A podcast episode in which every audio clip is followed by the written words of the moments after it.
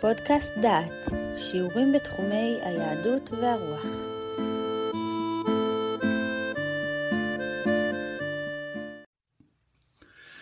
אתם מאזינים לפודקאסט דעת, לפרק בקורס רבי נחמן מברסלב, חייו וסיפורו. בשיחה זו נעסוק משני גשרים, שני אוצרות ומטמון שבבית.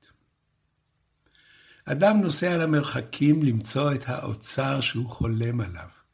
פעם לאמריקה למצוא דולרים, פעם להודו למצוא את עצמו, ופעם ליערות האמזונס למצוא את הטבע הבראשיתי. והוא נכנס לחנות בגדים יוקרתית בשדרה החמישית, וקונה במחיר מטורף בגד פאר, שיוכל לסמא בו את עיניהם של חבריו בארץ.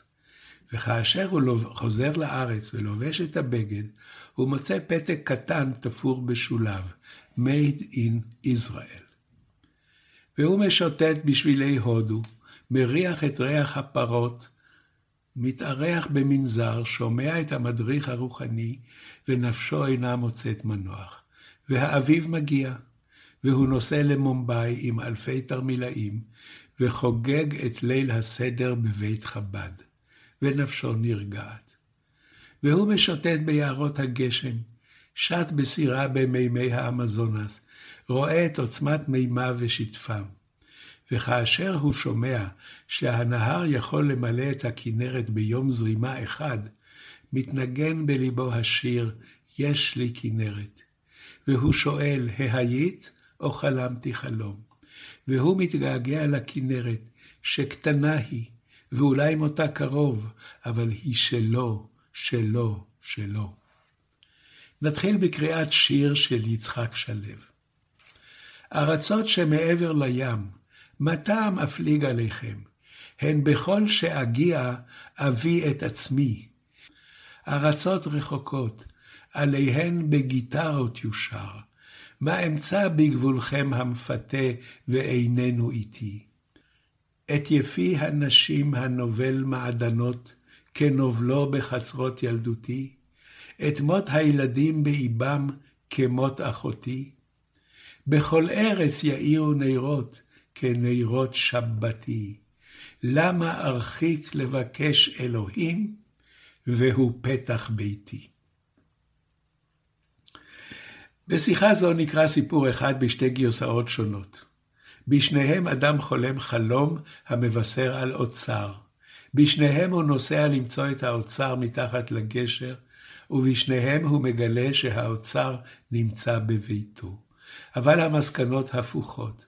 בסיפור האחד המסקנה היא שצריך לנסוע למרחקים כדי למצוא את האוצר בבית, ובסיפור האחר המסקנה הפוכה, חבל לך לנסוע למרחקים. חפש את האוצר בלבך ותמצאנו. לפני שנצא לדרך אני מבקש לספר סיפור חסידי קצר. בתחילת המאה ה-18 חיו שני אחים, רבי זושיה מהניפולי ואחיו רבי אלימלך מליג'נסק. קברו של רבי אלימלך הפך היום להיות מוקד משיכה וביקור במסעות לפולין. כדרכם של צדיקים באותה תקופה יצאו לגלות, חיי נדודים כקבצנים משוטטים בין כפרים ועיירות, כדי לפגוש את המוני ישראל, ללמוד אותם, להשפיע עליהם ולהכירם. טרם צאתם לדרך, מספר הסיפור החסידי, התייעצו אם לעשות זאת. הצדיק איתו התייעצו ענה להם, אני יצאתי לגלות והתחרטתי על כך. ענה לו רבי זושה, אם כך גם אני אצא לגלות ואתחרט על כך. הסיפורים שלנו עסוקים בשאלה זו. האם צריך לצאת לגלות כדי להכיר את מה שיש לך בבית? הסיפורים משקפים שני טיפוסים של מורים, של מנהיגים, של צדיקים, של הורים. האחד אומר, תתייעצו, תשאלו, תספרו לי, יישארו בסביבה, תחת כנפיי, אני אומר לכם מה לעשות שלא תטעו. האחר אומר, פרסו כנפיים, קבלו אחריות, החליטו, צאו לדרככם. סיפור ראשון, הישאר בבית. הסיפור הראשון הוא מבית מדרשו של רבי שמחה בונם מפשיסחה, מגדולי רבני החסידות, 1765 עד 1827, דהיינו מת במאה ה-19. הוא היה אדם מקורי, הוביל את חסידיו למסלול של עיון והכרה, עסק בלימוד התלמוד יחד עם עיון בפילוסופיה. במקצועו היה רוקח, עיסוק ששילב אותו עם היותו רבי של חסידים. הסיפור המובא כאן נמסר מפי תלמידו, הרבי מאלכסנדר. אוצר תחת הגשר, גרסת פשיסחה. היה רגיל בפיו של הרב הקדוש רבי חנוך הניג מאלכסנדר, לומר בשם רבו רבי בונם, שאמר, שכל אברך, דהיינו כל תלמיד, כאשר הוא נוסע בפעם הראשונה אל הצדיק ורצונו להסתופף בצל החסידים, צריך לדעת את הסיפור על רבי אייזיק יקליס מקרקוב, שבנה בית כנסת מקרקוב, ובית הכנסת נקרא בית הכנסת של רבי אייזיק, וזה הסיפור.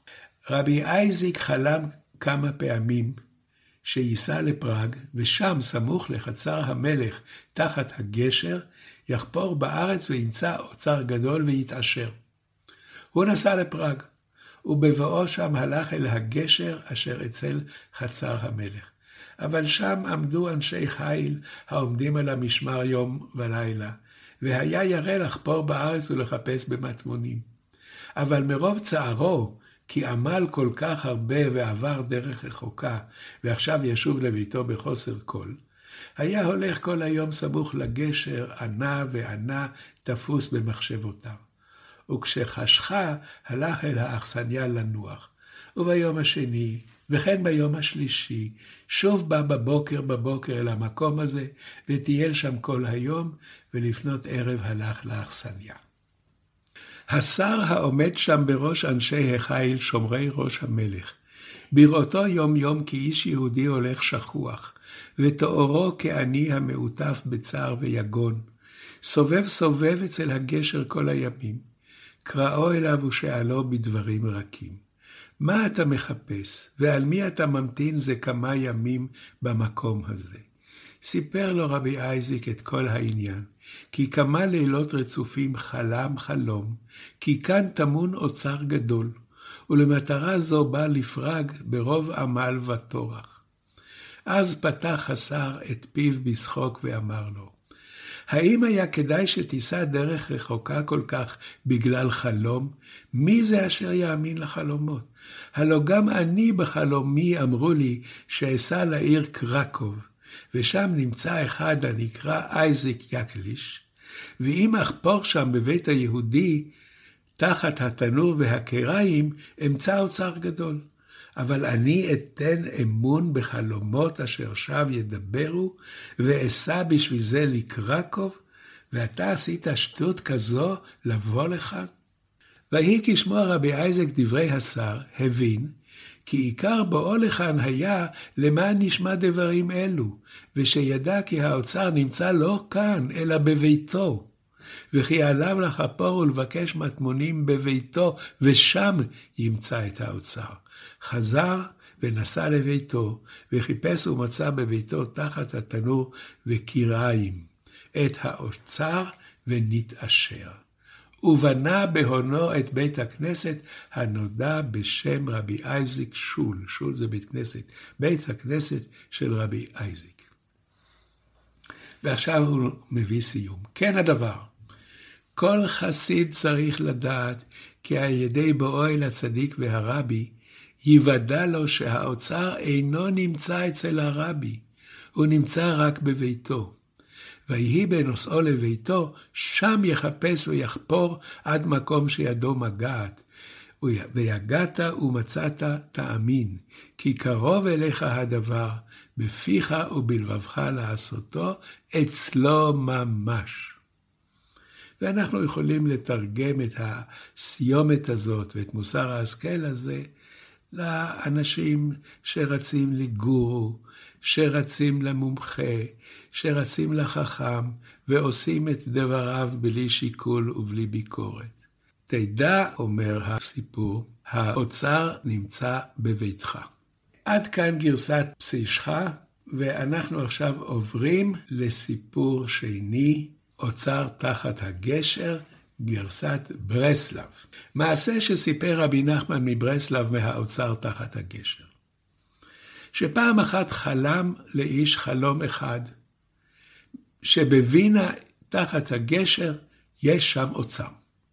על כן נסע לשם, ועמד אצל הגשר, ומחפש עצות איך לעשות, כי ביום אינו יכול מחמת האנשים. ועבר שם איש חיל ואמר לו, מה אתה עומד וחושב? חשב בדעתו שטוב שיאמר לו, כדי שהוא יסייעו, ויתחלקו באוצר. סיפר לו כל העניין. ענה ואמר לו, אי יהודי שוטה, מסתכל על חלום. אלא מה? לי נחלם גם כן, שכאן וכאן אצל זה וזה, והזכיר העיר של האיש ושמו של האיש שדיבר איתו, במחסן יש אוצר. האם אסע לאותו אדם? וחזר האיש לביתו, וחיפש במחסן שלו, ומצא האוצר. ואחר כך אמר, כעת אני כבר יודע, האוצר נמצא אצלי, אך כדי לדעת על האוצר, מוכרחים לנסוע לווינה. והסיומת של ברסלב, כך בעניין עבודת השם. האוצר הוא אצל כל אחד עצמו, אבל כדי לדעת מן האוצר, צריך לנסוע אל הצדיק. יש לנו אותו סיפור, אותו חלום, אותה נסיעה, אותו נוסע. מספרים שונים ופרשנויות שונות והפוכות זו מזו. זו גדולתו של הסיפור, יהיה מקורו אשר יהיה, שהוא מעל לזמן התהוותו ולמקום התרחשותו. ופרשנותו פתוחה לכל מי שמספר אותו בפני קהל שומעיו, או לכל מי שקורא אותו באשר הוא. ועכשיו אני קורא קטע מתוך ספר חסידים. אם החסידים אינם רוצים, גם הצדיקים לא יוכלו לעזור. כי עיקר היגיעה היא שכל אחד יתייגע בעצמו בלימוד תורה וקיום מצוות. ועל זה נאמר, אל תבטחו בנדיבים, רק אשרי שאל יעקב בעזרו, סברו אל אדוני אלוהיו. ובאמת, הוא, הרבי, היה מעיין הרבה בזה, אם לא טוב היה לבטל את ההנהגה של הליכה לצדיק, או למורה, או לגורו. כי החסידים סומכים יותר מדי על הצדיקים, ולכן אינם הם עצמם. סיום. הרעיון הזה מעוגן בתורתו של רבי נחמן, כפי שנוסחה על ידי תלמידו רבי נתן מנמירוב בספר חיי מוהר"ן. בניסוח הברסלבי מודגשת תפיסת רבי נחמן, שאין קיום לחסיד ללא חיבור מוחלט לצדיק. וכדי שהחסיד יבין כי הדרך להבנת עצמו חייבת לעבור דרך הצדיק, עליו להמשיך ולבוא אליו, שכן שם צפון לו הידע על האוצר. אני רוצה לסיים את הפרק הזה בראייה נוספת של הסיפורים שכתב יואב אלשטיין במאמר ישראל מול העמים בספרם של חסידים. וכך מספר יואב אלשטיין. שי עגנון ז"ל, באחת משיחותיו שבעל פה, סיפר סיפור זה בווריאציה קלה, והסביר אותו כאילו נקודת המוקד שבו באה להתריע כנגד פניית הלב החוצה אל תרבות הגויים, שעה שהאוצר היהודי העתיר מונח בבית פנימה. ברם נדמה שהסיפור גם מדגיש את הערך הפוזיטיבי של עולם הגויים, שרק היציאה אליו והטבילה בכור ההיתוך שלו היא המעלה, תוך כדי השוואה והבחנה, את ערך האוצר היהודי הטמון בבית פנימה.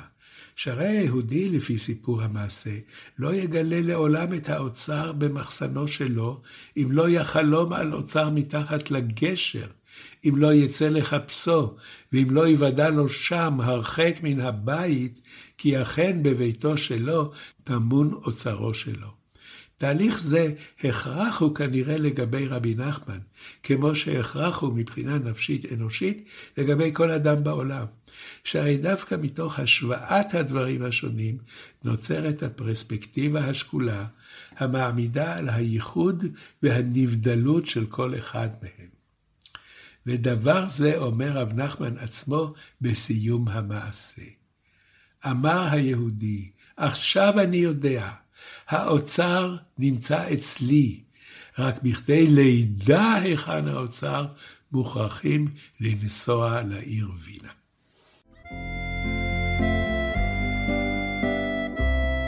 שמעתם שיעור מתוך הקורס רבי נחמן מברסלב, חייו וסיפוריו, מאת יהודה אייזנברג. את הקורס המלא ניתן לשמוע באתר דעת במדור פודקאסט.